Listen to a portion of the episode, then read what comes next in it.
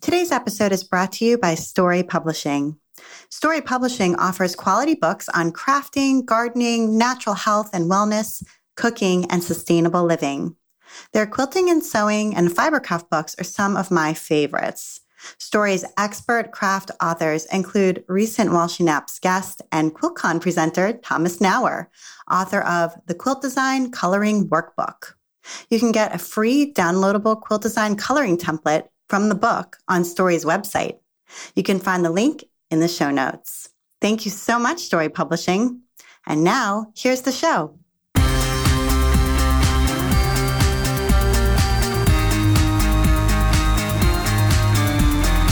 Welcome to episode 97 of the While She Naps podcast. I'm Abby Glassenberg.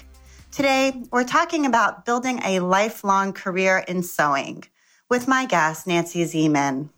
Nancy Zieman's an author, designer, businesswoman, TV producer, blogger, and National Sewing Authority. She's the host of the popular show Sewing with Nancy, which appears exclusively on public television stations across the United States and Canada. You can watch Sewing with Nancy online at nancyzieman.com. Sewing with Nancy is a co-production of Wisconsin Public Television and Nancy Zieman Productions broadcast since September of 1982. The program is the longest airing sewing series on television. Nancy organizes each show in a how to format, concentrating on step by step instructions. Nancy's also written numerous how to sewing and quilting books and released her autobiography, Seems Unlikely, in 2013. She designs patterns for the New York based McCall Pattern Company, designs sewing and quilting products for Clover Needlecraft Incorporated, designs fabric collections with Riley Blake Designs, and also writes an interactive blog at nancyzieman.com slash blog. Nancy lives in Beaver Dam, Wisconsin with her husband, Richard. The couple has two children and three grandchildren. Nancy Zieman, mm-hmm. welcome. Thank you, Abby. It's a pleasure to be on your podcast. I'm so excited to talk with you. It's really an honor for me. When I when I was a new mom back in 2004, before I started this blog and podcast, I would sit on the couch in our little apartment and I had a tiny preemie newborn and I would nurse her and watch you on TV and dream of a time when I would be out of that newborn fog and would be able to be creative again. And your voice is so calming and reassuring. Uh, well, you, thank you. Yeah, you helped me get through that period of my life. So I want to say thank you to you for that. Oh, you're welcome. If I had only known. yes, I was out there, and I and I'm sure so many of the people listening to the show uh, feel the same way about watching you on TV and just feeling calm and reassured by you and your presence. So, Sewing with Nancy's been on the air, as we said in the intro, since September of 1982. That is 35 years. And it is. Yes, yes. David Letterman. I, I, was just thinking David Letterman was on the air for 33. You beat him. Yeah, well, just you know, just so you know, I started when I was 16. Eh, right. of course you did. so, I mean, the longest running sewing show on television, that is an incredible accomplishment. I just wondered if you could tell us the brief overhead idea of what is Sewing with Nancy? What is the mission of the show, and what are you trying to do with each of the episodes? Mm-hmm. My mission is to teach sewing in a streamlined way, and it is not anything that has to do with the sewing machine. So when people think of sewing, they may think of fashion sewing. Well, that's part of it, but fashion, quilting, embroidery, a little home deck, and soon we'll have a big push for having some experience sewing, working with young kids. Not that the kids are sewing themselves, but incorporating how to introduce them to sewing in a very lighthearted way. So if you have a sewing machine and you can sew it, basically, I, I think I've taught it on Sewing with Nancy. Yeah. So we've evolved over the years. It, it started with 80% garment sewing and 20% quilting. Now it's maybe 60% quilting, 20% embroidery, and the rest fashion sewing. And I wonder why that shift came about. Is that because quilting just saw a resurgence over the years that you've been doing this, or was there something about your own personal interest that shifted? Well, it, a combination.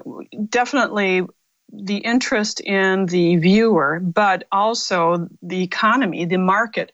Fabric stores have practically disappeared. And they used to be in department stores, many independent fabric stores. Now they're few and far between, sad to say. And I'm seeing some, a glimmer of hope where there are a few independent fabric stores that are specializing in fashion sewing coming along. And of course, the web helps that immensely that I can buy fabric online. But how the market changes in 35 years, things change a lot. So there was embroidery, hand free motion embroidery on the sewing machine, but not computerized embroidery. So as the economy has changed, the technology has changed, I've tried to change too.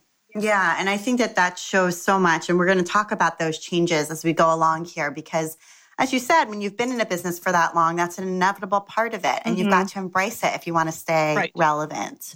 So take us back a little bit to the fall of 1982 um, when you were just getting ready to film the first episode of Sewing with Nancy. I really enjoyed reading your autobiography, Seems Unlikely, and hearing these stories. And for people who haven't yet had a chance to read the book or might be intrigued now to go and get it, I'd love to hear from you about that very beginning and how it came to be. You had been traveling around teaching sewing, right, right? right? And then you started selling notions to the women who were in the classes, mm-hmm. and that kind of led to the beginning of the show.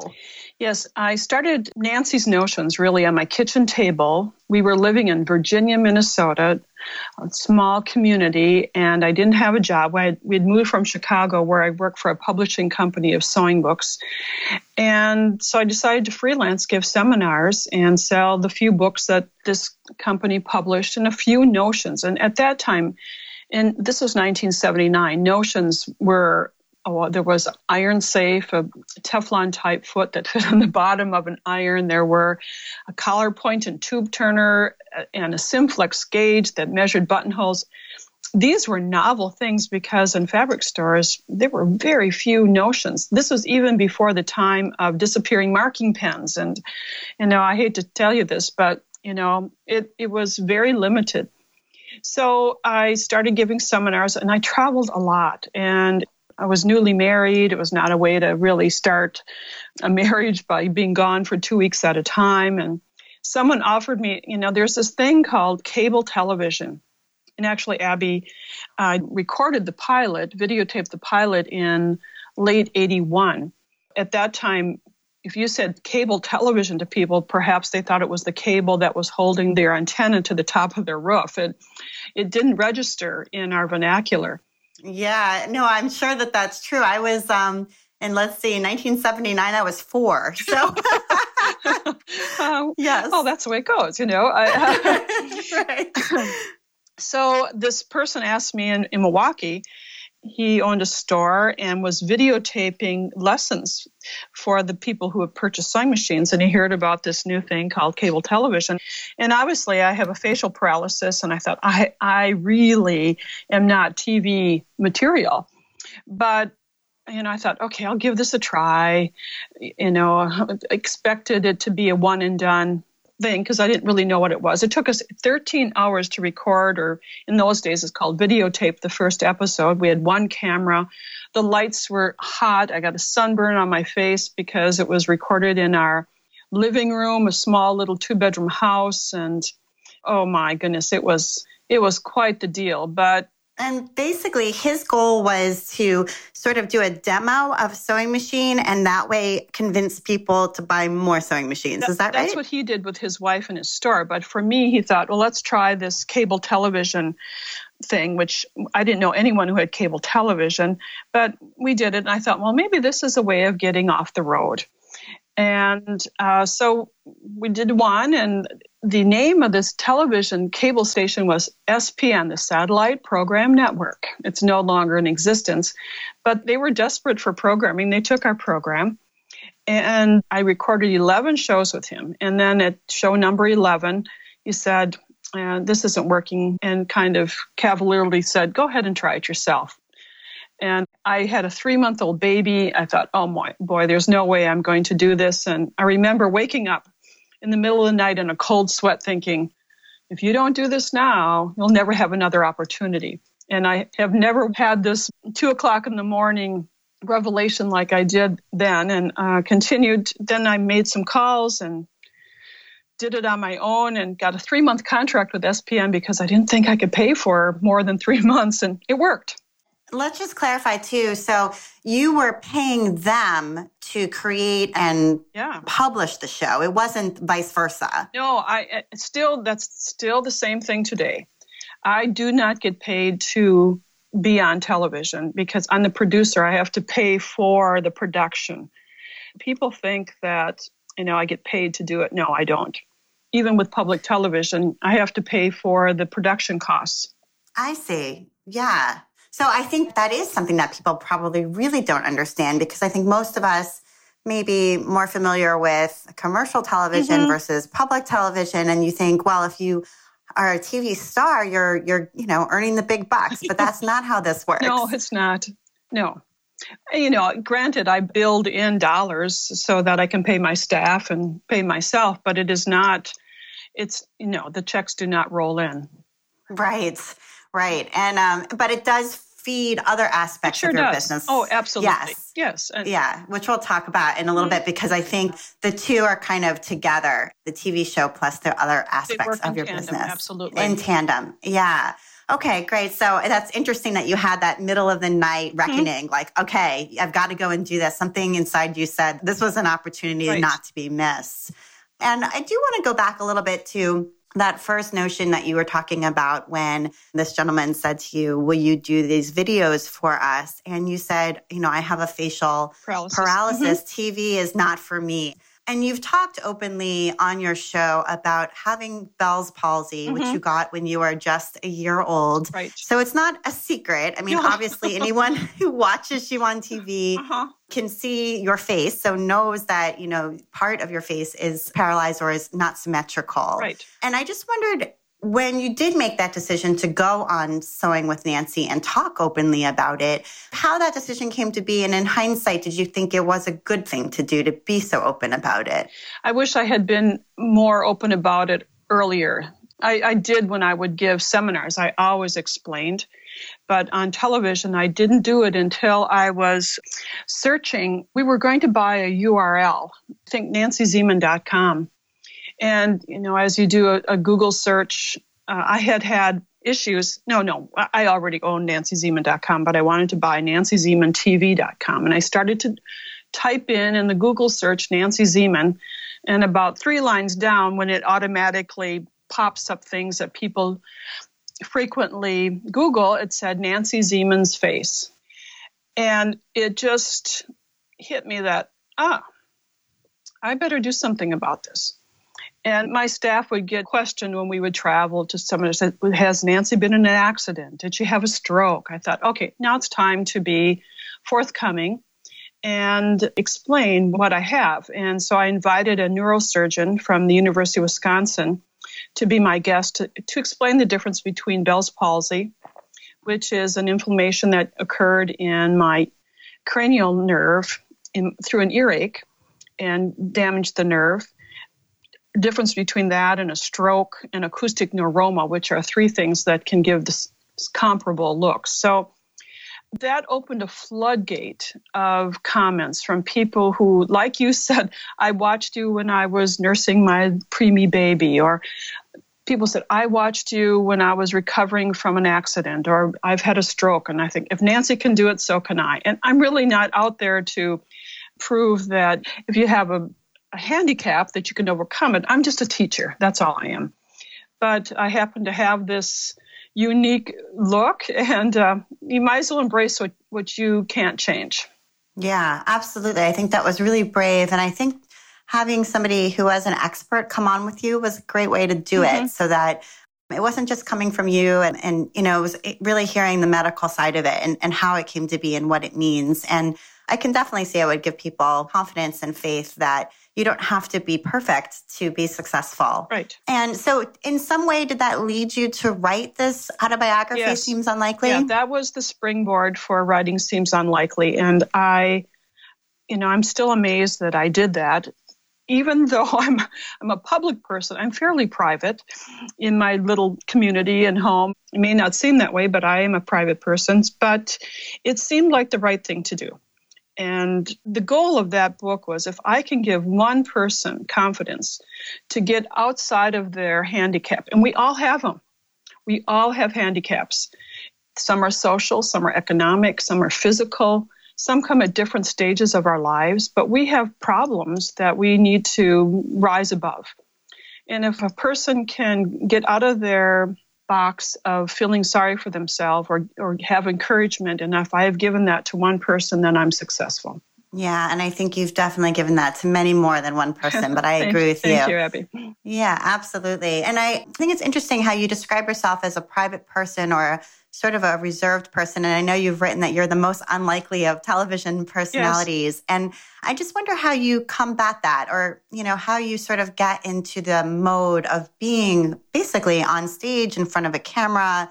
You know, do you still feel nervous when you get ready to go on? Not too much. I, Uh, if I'm prepared, I think then I'm ready to go. I we work months in advance for each program and I have three or four two part series going on at different stages all year round. We don't record in one week of a time, you know, like some programs record maybe 13 shows in a week. I do two a month. In one day, we get two programs recorded. So it averages about that time every month. So if I'm prepared, I'm good. I'm good to go. Yeah, and you know, I can relate to that because I used to be a sixth grade teacher, and mm-hmm. I'm also a, quite a reserved person and not a naturally outgoing person. But being in front of a classroom, if I was prepared, I felt totally at ease mm-hmm. and not nervous. So right. I think, yeah, it's almost like knowing your script. If you're going to be acting in a play, yes. you don't feel as nervous because you know exactly what's going to happen. Mm-hmm. Right. And what kind of project or guest makes for the best episode. You've done so many episodes. I'm sure that some of them have been smooth sailing and some of them have been, oh my gosh, this is hard to do. And I wonder if you can tell us a little bit about sort of what project or what kind of person makes it easy. I've learned a lot about interviewing people and planning planning in advance. Initially, I didn't have as many guests as I do now. Now we have guests, I'd say 80% of the time. And again, it's preparation and working with that person, but also coaching them on how to respond to a question. I, I, I, like football, and not everybody does, but I compare in sports, you know, there's the play by play commentator and the color commentator. The person that gives the how to information, and the other person that ad libs or gives behind the scenes information or statistics. I'm the play by play. I keep everybody on track. I know what we're going to do next. I time every program to 26 minutes and 46 seconds. So I kind of know where we're going, what we got to accomplish in this short time. But when I pitch a comment to my guest, I say, now, you cannot answer in yes or no questions. So I may say, now, on this quilt project, you've used shirting fabric and I don't want a yes answer. I, I want yes. And, and we have different colors and we have different scale. And, you know, I want them to be the color commentator. So I've learned that anybody who has written a book or a topic can do television as long as you coach them in advance. It, I didn't know, right. I didn't always coach them. And then I'd get yes. and then it was like, right. like pulling taffy. So then I say, okay, now maybe let's, let's try this again and maybe you could answer this way. Oh, okay. So I learn as well as they do. Right. And you're helping to provide them with a structure mm-hmm. and explain to them how is this going to work and giving them confidence, your confidence. I'm sure also helps them feel confident. Like you're steering the ship and yes. so they're in good hands. I, I, hope so. That's that's the goal. And we, as you mentioned in the introduction, uh, it's a co-production my office in Wisconsin Public Television, the crew that I have there is superb. We've worked together a long time. They get it. We have a routine. They know how to make guests feel comfortable. So it's just not me. And I want to say this, if I could, that, you know, it's called Sewing with Nancy, but it really should be called Sewing with Nancy, Donna, Kate, Deanna, Lois, Emily. You know, it has a whole litany of people that make this happen. Yeah, I filmed a few online classes with some companies, and that was one thing that really struck me. I mean, it's obviously not public television, but it's somewhat similar, sure. and it's a how to sewing program. And what really struck me and helped me to not be nervous when I got there was realizing that every single person, and there's usually eight or 10 people in the room, mm-hmm. has a job, and each one of them is dependent on the other. And so if the camera person doing the B roll messes up or forgets to turn things on or, or misses a shot or whatever, we all have to start over. Right. And it's not just me flubbing up my lines or something like that. Mm-hmm. No, it, it's a team. You got it. Yes, it's a team, exactly. That's interesting to hear. And I also loved in Seems Unlikely the portion on which you talk about building Nancy's Notions, mm-hmm. which is the notions portion of your business. And I'd love to hear those stories as well. So this is a, a company that really started in your home, on your kitchen table, right. in your basement. Yes. And I just so relate to that because I also work from my home. And mm-hmm. so I think a lot of people who are listening to this probably do. So tell us about those early days of Nancy's Notions. Yes. Wow. It, it people who are your age and younger probably can't always relate to this because so much has changed business wise since 1979 when you were four years old. Exactly. um, and at that time, there wasn't such a thing as an 800 number. Internet, of course, there wasn't that. And mail order was relatively a novel thing. Direct mail, certainly, there were a few mail order companies, but few and far between as far as in our industry, fabric stores, there were fabric stores in every small little community. Yeah, and also in all the department stores yeah, had a fabric yeah, that was huge section. Mm-hmm. So you have to, you know, take the, those two equations away for the most part, and then that's where we are today, adding in 800 numbers online. There wasn't YouTube. There were a few books, very few books uh, on the market. The Vogue sewing book was my mainstay book, and then Coats and Clark had a beginner book, and so you know there weren't. It was it was different but anyway, so I had worked for a small publishing company of sewing books. I knew a little bit about doing artwork and things were, you know, typeset and we had to go to a typesetter to get the type placed and you'd lay it out on boards and so forth. But I decided I'm getting too deep here, but I just decided that okay, we're going to try this direct mail. I had a few products. I lived in Beaver Dam, Wisconsin. You know, population fifteen thousand. I think uh-huh. I think I can do this. Yeah. And uh, so I would give seminars, hand out a flyer, eight and a half by 11 sheet of paper that had products on both sides and a mail order coupon on the back. I had a post office box. And after giving a seminar, I'd anxiously go to a post office box and see if there would be an order or two. Uh-huh. We'd fill it from our second bedroom of a two bedroom apartment. And then we moved to a house and then it moved to the basement. And as I would hand out a catalog, I said, if you'd like to sign up, or it wasn't a catalog, it was a sheet. If you'd like to be in my mailing list, you know, sign up here on this index card. So then I entered, and I had a secretary at that time, and we'd enter the names on Avery labels, which I don't know if you know what that is. Oh, yes, I do. yeah. Labels on a sheet, and we'd mimeograph or photocopy. I had to take them someplace to have them photocopied my first photocopier was $10,000. My gosh. oh, oh, my, oh my. Anyway, uh, that was way over the top, but I had to get one. And so I started making small little extra brochures and handing them out. And man, it was fun to go to the post office and get orders. And then my mother and father in law started working with me. And my father in law was a farmer who had retired and he had a building on his farm that he started to remodel, put in paneling and put in an air conditioning and put in heating. And he said, We're moving out to the farm to fill orders. So I had my office in the basement and mail order a couple miles away. And things just expanded. And 800 numbers came. And television was the driving factor because when I started on television, it was on cable and I had commercials. So we did these horrendous commercials. They were just, you know, send three first class postage stamps to get your catalog so you could get these you could perhaps order these five notions or 10 notions or whatever. But people sent in stacks and stacks of stamps. Oh my gosh. So it's kind of it's kind of comical. Uh, in 1990s came 800 numbers and then 1994 came the web. We hardly had any orders by the web, but we got in early. We got into desktop publishing very early too with Macs and things really catapulted in the late 80s, early 90s. So we were I was in the right place at the right time because I certainly didn't have money. I had very little money to invest and and I didn't need a website, I didn't need 800 numbers. I didn't need a lot of investment to get going.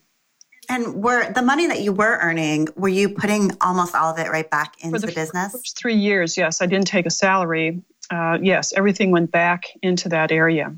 And then when the show then went to public television and you no longer had the commercials, how was that then working still in tandem with the Nancy's Notions company? Yes, it, it, we didn't get as many. You're right, no more commercials. At least for two years, I was on cable as well as on public television. It it was 1985, and Nebraska Public Television asked for the program, which was the opening door to get into public television and I didn't know if this would work. So we had six minutes of commercial time in our cable program.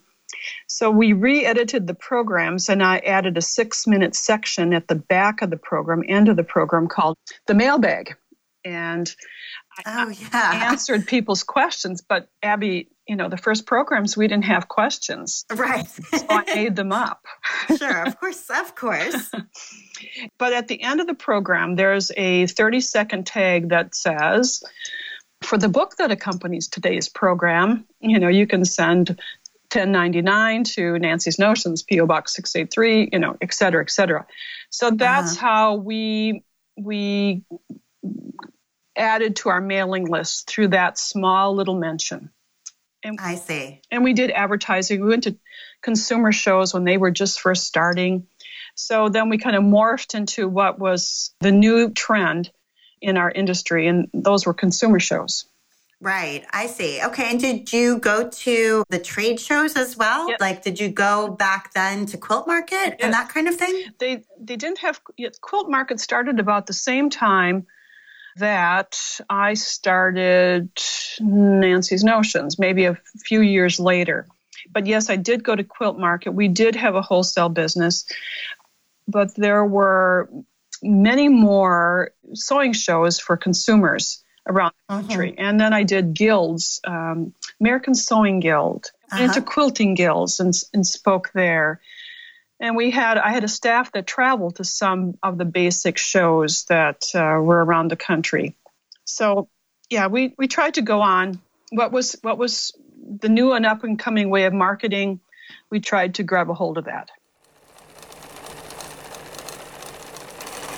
I want to take a minute now to tell you a little bit about our sponsor, Storey Publishing. I love craft books, and I especially love craft books with enduring value you know, the ones you could never give away because they're jam packed with useful techniques that you can apply to your projects for years to come. Take a look at the spines of those books sometime. I guarantee you'll see the Storey logo there. Storey publishes craft techniques and project books for knitting, crochet, spinning, weaving, sewing, quilting, and creativity. They published my favorite English paper piecing book, All Points Patchwork by Diane Gilliland, the absolute best book for teaching kids to sew, Sewing School, and the One Yard Wonders series, which has just become a classic in craft books. If you're interested in learning more about Storey or about how to write an excellent craft book, be sure to tune in to episode 47 of this podcast where you can hear my interview with Storey's publisher, Deborah Balmuth. She shares excellent advice for making your craft book proposal stand out. And she's also just an excellent person. So don't miss that one. And check out Storey's newly designed website, where you can find original content from their expert authors, including articles and free downloads and craft technique videos. Their monthly newsletter always has a great curated collection of original articles, sneak peeks of upcoming books, and news about fun giveaways. See it all at storey.com. That's story spelled S T O R E Y.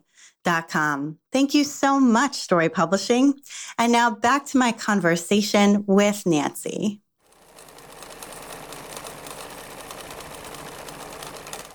And you were talking about how you kind of got in early, both with desktop publishing on the Mac mm-hmm. and also with being on the web. And I wondered whether that came from you as a person who is drawn to technology and is excited about those things, or whether someone who was working with you said, Hey, we got to get in and try this, or how, you know, the computer technology sure. piece of this came to be. Well, I'm a risk taker. I really do calculated risk but I, I could see this desktop publishing was when I knew all the work that it took to do the cut and paste on boards, I was willing to give it a try. And uh, my husband joined me in business. It was about 1983. He has a business background and worked in retail, managing a store. And he was the operations side of it, the warehousing, the order entry. He got us up into the computer age with computer ordering and fulfillment. I see. And I kind of did the marketing part of it. So, as far as desktop publishing, I could see that this is going to work. It was really not as much of a risk as maybe I'm explaining it right now. Right, but you could see kind of predicting into yeah. the future that this was going to make things easier Correct. and better, right. and and it was something that you needed to be part of. Mm-hmm. Right. Yeah. Okay. So your husband Rich joined you in the business, and was that was that ever hard working together? I mean, I, oh, sure. I, um, yeah, my husband uh, works in a very different job in finance, and he works in downtown Boston, and I'm here working at home doing what I do, and I can't. I mean, we have a fun marriage, but I can't imagine working with him. I think that could be hard. So I wondered if that, yeah, working together as a husband and wife, and then working in business, is that ever hard? Yes, it is. It was the best thing we ever did. It was the most difficult thing we ever did. Rich Rich has great foresight, great business savvy. Whenever he would walk around with a yardstick, I knew we were going to add on to a building, and but uh, but I'd have to help pay for it, you know. And, when you're and I would say this if he was standing right here, you know, that we it, it was a trial, but it was it had to happen in order to make our business grow. It was hard to leave work at work you know we could almost you know every morning brushing your teeth you'd almost have you know you'd be discussing business at at the dinner table. I remember one time our six year old son said hey i'm here you know like, so that was a real wake up call that we tried to leave work at work. We worked together for 19 years and grew Nancy's Notions. And I have talked to many husband and wife teams who have very comparable stories that one spouse is stronger in one area. And we tried to have a division of labor. When it came to marketing, we could give each other's opinion, but I had the final vote. When it came to operations, he, he got the final vote.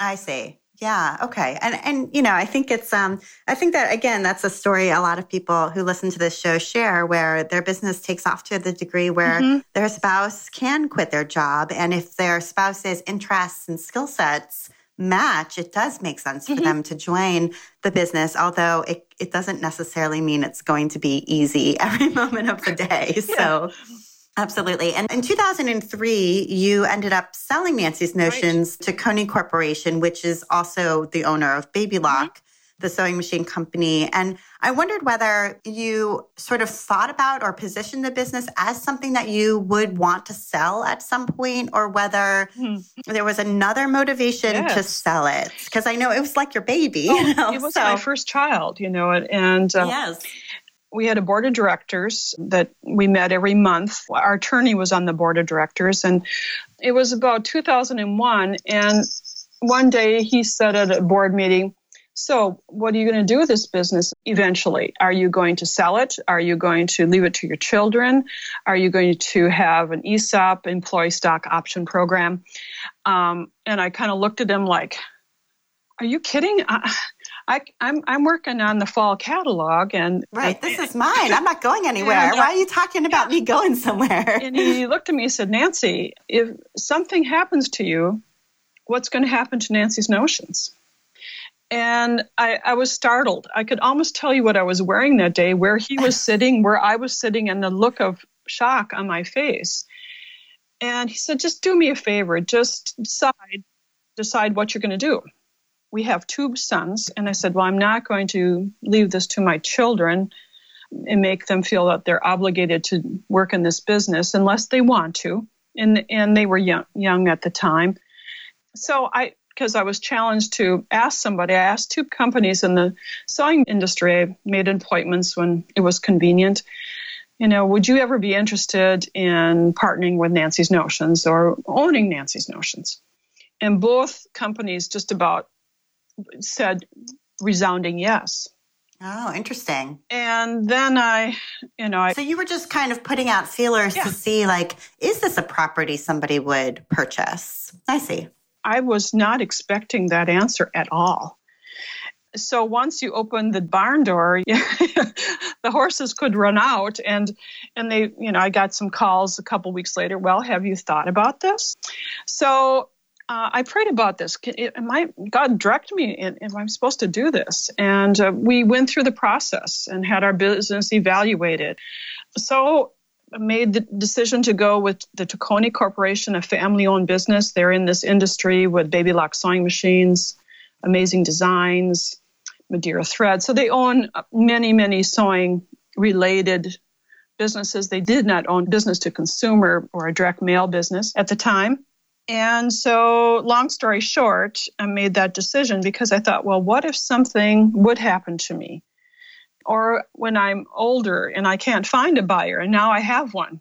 Mm-hmm. And so, this was sort of ensuring your longevity in a way. And you felt as though they would preserve the essence or the the sort of specialness that you had created and not corrupt that, even though they became the owner. Yes, and they have. I could not be more pleased with I mean, yeah, it was tough. It was tough letting go. And I continued as president for five years after selling Nancy's Notions. You know, I'm I'm not a corporate person. I'm uh, I'm an entrepreneur, which was hard for me at times uh, not not because of them because of my strengths and my you know you start some it's it's you know when your child gets married they, they go into other ways it's still they're still part of you but they're they're living a different life yeah, gosh, I think that that's a really good metaphor uh-huh. because now the child has a different spouse yes. somebody else, um, and you're you're certainly still part of their life, but mm-hmm. it's not 100% yours anymore. Right. But it was a good thing to do at the mm-hmm. time. Mm-hmm. And my husband and I did not have deep pockets. We grew quickly. You know, we invested a lot of our money back into the business. So it it was in answer to prayer, it was the right thing to do. And it allowed me now in the last 10 years or so more. I have a smaller staff. I had 120 employees at the time I sold Nancy's Notions. And a lot of my time in those days were spent on, you know, more operational. We had an HR director, but you know, you you want to keep your your family happy, and um, that was really important to me to every day practically go walk through the building, say hello to everyone, and I didn't do it every day, but at least every week I spoke to every person there and mm-hmm. involved in their families. And, you know, we live in a small town, so it, that was easy to do. Right. And, and, and they were part of your family. Yes. And so this sale allowed you to have someone else be in that role. Yes. It didn't have to be you. Exactly. Right. And it allowed me to be I my the creative part of my job had kind of fallen by the wayside. It was more you know as so often happens when you start a creative business and it grows i mean yours grew at a much accelerated pace to most people's but i think many people can relate to that feeling yes. of my gosh i spend 80% of my time in front of the computer now and yes. i never am sewing yeah right. mm-hmm. and so this allowed you to get back to some of that creativity yes exactly Okay. And you've stayed involved. Yes. You're still a spokesperson Right. for Baby Lock and that sort of thing. and Nancy's Notions is a mile and a half away. So it's um, my I, I have a small office here with we have five or six employees or te- no, I don't call them employees, my coworkers, and we're a small group and we work together. So it's it's all a good thing. Right. I see. Okay. And I wanted to hear a little bit about your family. So you've referred throughout this to your children. Uh, you have two sons Mm-hmm. Yes. that you had through both birth and adoption. Right. And I, I wonder if you talk a little bit about being a mom, uh, being a working mom, especially when your boys were young. Because in the book, you talk about your nanny, Joan, Mm-hmm. who helped to care for them when you were working. And some of those conflicted feelings of sort of not being present Oh, all the time, being a working mom, when maybe, you know, not everyone was doing that. that to this day, you know, if I, you know, I, I wish I, I wish I had spent more time with my kids, but then my kids grew up to be great adults. So I, I don't think they suffered that much. Joan, who came to our house every day and lived and is a member of our family. At Christmas, she comes you know, we make sure we have all of our family together when Joan's there and her kids, her family, part of ours. And living in a small town, we, we came home for lunch every day. I could go to the kids' events, break away from work. And I tried, and I we tried really at Nancy's Notions to allow our full-time people to do the same if possible. To if there's a Mother's Day tea that they could go to that and so forth but it is a balancing act and there's no doubt that i you know i when you mentioned that i could just feel a little lump in my throat thinking oh yes Oh, yeah. And I think so many of us feel that way. And you can't be in two places No. at once and you Uh-uh. can't replicate yourself. There's only one of you. And it is, you know, true to care very deeply about two different things at the same time. but you can give your kids and my dad my dad and mom were farmers and you know they both worked a lot. And it and but they were there but they weren't doting parents but love you know i knew i was loved and cared for. And i think farm kids tend to have a great responsibility or know how to work how to commitment maybe too much sometimes. But Mhm. um, i think our, our kids got to see how you balance family and work that you if you start a project you finish it. And if you you know how to work things through. So through osmosis encouragement to working moms and working families is that you are teaching your children something that you know without saying anything by your commitment to your family. And I, I always tell my kids you know you're privileged. You know you have you have everything that you need but you have to work for it and you have to give back. So i, th- I think you have to learn to balance what you're if you're working there's some benefit that uh, that your kids can learn from that as well. Absolutely. I think that's in, in to- totally true. And very helpful and reassuring to those of us who do try to do both Mhm. at the same time. So I think thank you for those words. And you mentioned that your parents were farmers, you grew up on a dairy farm, you were very involved in 4 H. yes As a young person, and really credit that experience to helping you develop your presentation Mhm. skills, your sewing skills. I didn't do 4 H because it was not part of what was offered where I grew up in suburban Washington, D.C., but I did have home economics. Mhm. And that is in eighth grade is where I learned how to sew on a sewing machine. And my daughters, I have three daughters, and they go to public school and don't have home economics in school, despite the fact that we have excellent public schools here. Home economics is not part of the curriculum. And I wondered how you feel about that and if you feel we should bring it back and how it could be modernized for today's kids. well part of me you're going to be surprised at this answer Okay. part of me thinks it is not a public school curriculum topic because with with so much pressure of learning the basics when i think back to when i went to school technology was not part of it you know there's so much emphasis that i think needs to be made more in English, mm-hmm. teaching people how to write, how to spell. I, I, have a real problem with that. But uh-huh. but anyway, okay. Uh, that aside, then the other side of this coin is life skills should be taught not only in sewing and, and, and menu planning, but in the industrial arts or woodworking, welding, all those life skills. So I think, and I also think maybe financial planning oh too. Word, how yes. appropriate, Abby. Yes, yes. So there, that is a whole. So I think sewing as a topic itself, no, but in a big scale of things, introducing kids too.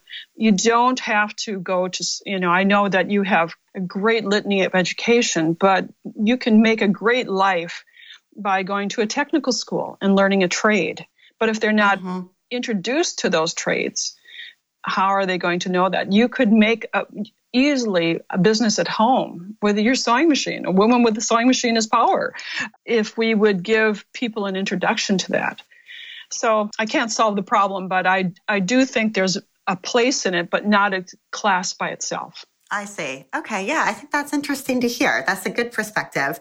And I asked on Facebook, I asked some of my friends to suggest a question to okay. ask you. And one of them suggested a good one. So I'll ask it, which is if you were jumping into a lifeboat and could only bring one sewing notion with you, what would it be? oh my. Oh, a lifeboat and only bring one sewing notion. Oh, scissors, I guess. Mm. Um, boy, if you don't have needle and thread, um, I, am not answering that question very well. I, I, I would have to have a couple of things, but just the basics, I guess, would be the. Yeah. Okay. I think scissors is actually probably a good choice because you can use it for other things besides sewing. So that seems like a good one. And so the other thing I was wanting to ask about is about all of these changes that you were referring to around technology and things like that. And you've kept up so well with them, but now we access sewing instruction and mm-hmm. sewing media in so many different ways. You know, right. it, it might have been when you first started that it was really hard to find a book and there was no television show. Mm-hmm. But now, I mean, it's almost like there's too much. It's absolutely everywhere. You go on Pinterest, you can find mm-hmm. tens of thousands of tutorials for every technique. And so, although, you know, you have managed to keep up with that, I wonder how you're sort of thinking about the future of all of this and uh, you know publishing sewing publishing is struggling oh yes sure. right now and and things are kind of in a time of flux. Everyone goes to youtube to get instruction for free. So how are you feeling about the state of the industry at this moment? Well i was just talking about this same topic two days ago with my good friend eileen roche who is publisher and designer of designs of machine embroidery and she said, Nancy, we have to figure out a way not to feed this very hungry animal that wants everything free.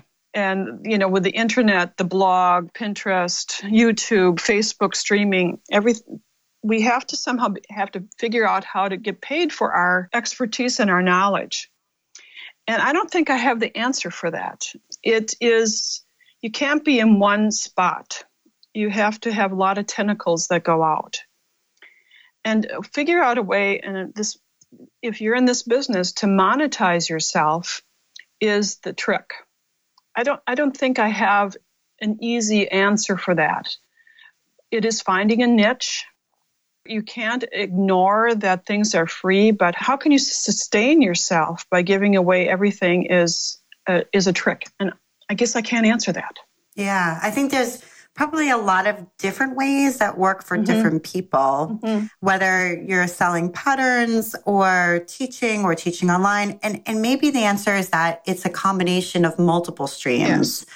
So that's one way to think it through. And that's that's what I do. You know, I license many different things. I and that's what keeps me afloat by having these multi event. And then also making sewing and quilting an event, an entertainment by having a destination, by being part of a special program.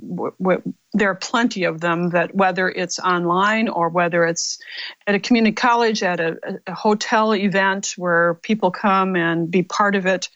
A lot of work, but it it that's something that we can't ignore either. To have, we need to interact with other people in our who like our same kind of craft, our same kind of how to, because it just re-energizes it.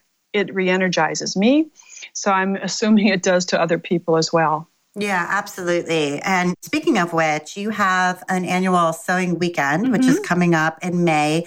And I wondered if you could tell people about what that is and what to expect. Yes, we do two uh, events a year that are fun to work with that have, let me just quickly make sure I got the right dates. Um, we do a sewing weekend every year in, in Beaver Dam with through Nancy's Notions. This year, 2017, it's Thursday, Friday, Saturday, the 4th, 5th, and 6th. We have seminars, shopping, events. It's it's a fun three-day event, and then we also do a quilt expo at a large center at the Alliant Energy Center in Madison, Wisconsin, where we have about 20,000 people come. That's it's like the 7th through the 9th of this year. And that is where you get the interaction. You see beautiful quilt shows or beautiful exhibits, and you get one on one. And that's since I don't travel as much as I used to, to hear back from our customer or my viewer what are you interested in? What what would you like to see? It it gives me a whole fresh perspective. Absolutely. And i think on this online age where all of us are connected virtually to me these in-person mm-hmm. experiences take on even more importance yes, and meaning. Absolutely. I highly recommend attending an in person event because, as you said, it's energizing. And also, as a business owner, you learn so much right. from just talking to people and asking them, you know, where do they buy fabric and what are they sewing now and what do they think about that quilt? And mm-hmm. it's just really informative. So that's wonderful. And I know in 2015 you were diagnosed with cancer. Mm-hmm. Your life has had a lot of different medical issues, and this this is one of them. And and I wondered how you're feeling now. Thanks for asking. I'm feeling so much better. It was it was two years of treatment and surgeries and tough times.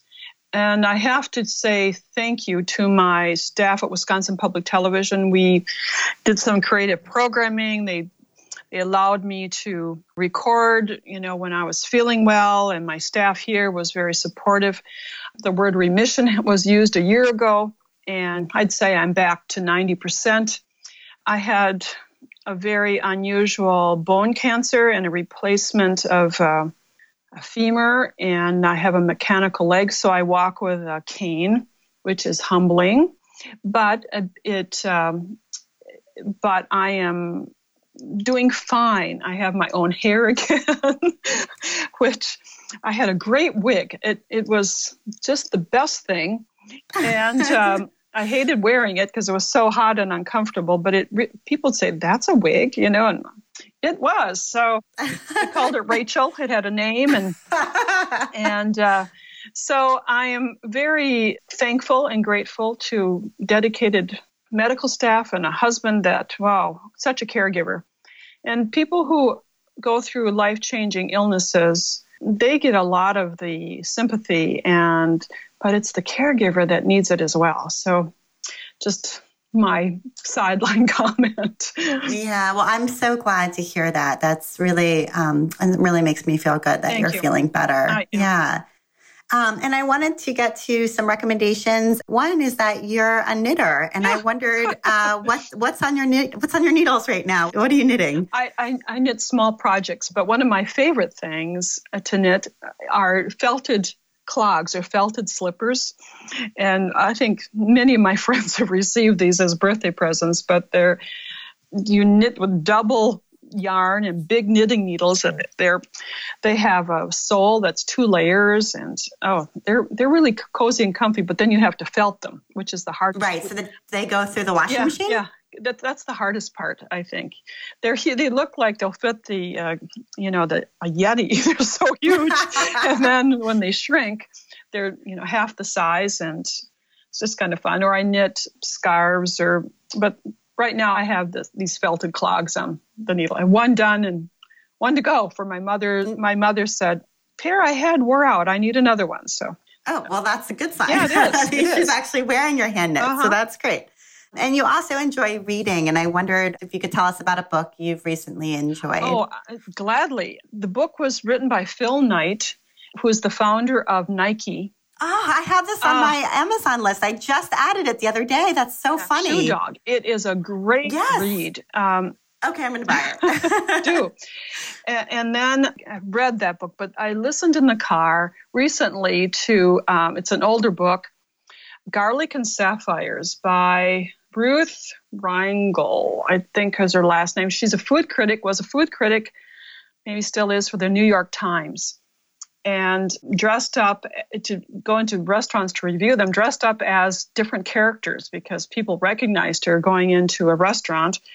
And so she became different people. And the the audible book of that is perfect because the reader takes on these different accents and it's so much fun to listen to. Uh, that's one of the things I love about listening to books on Audible is you get mm-hmm. that. Yeah, the reader adds so right. much. We recently listened to Anne of Green Gables. Oh. With my daughters, and oh, um, I felt that same way. She does such a good job taking on the different mm-hmm. characters' voices. Thanks mm-hmm. for that recommendation. What, makes... what book do you have for me, Abby?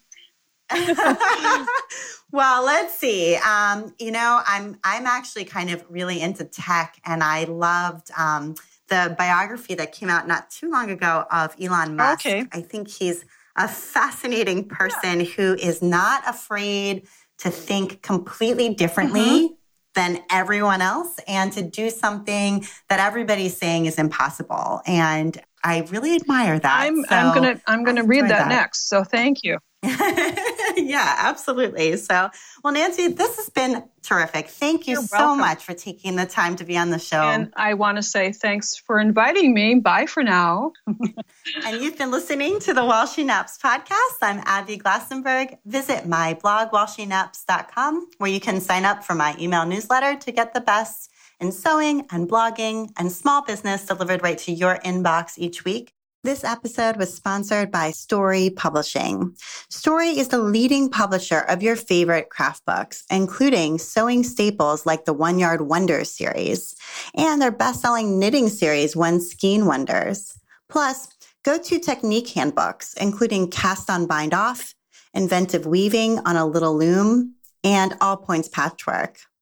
Check out the growing library of technique videos and free projects on storey.com and sign up for their monthly newsletter to make sure you always know about their latest books for your craft room bookshelf. Thank you so much, Storey. And if you enjoy the show, tell a friend about it. Thank you so much, and I'll see you next time.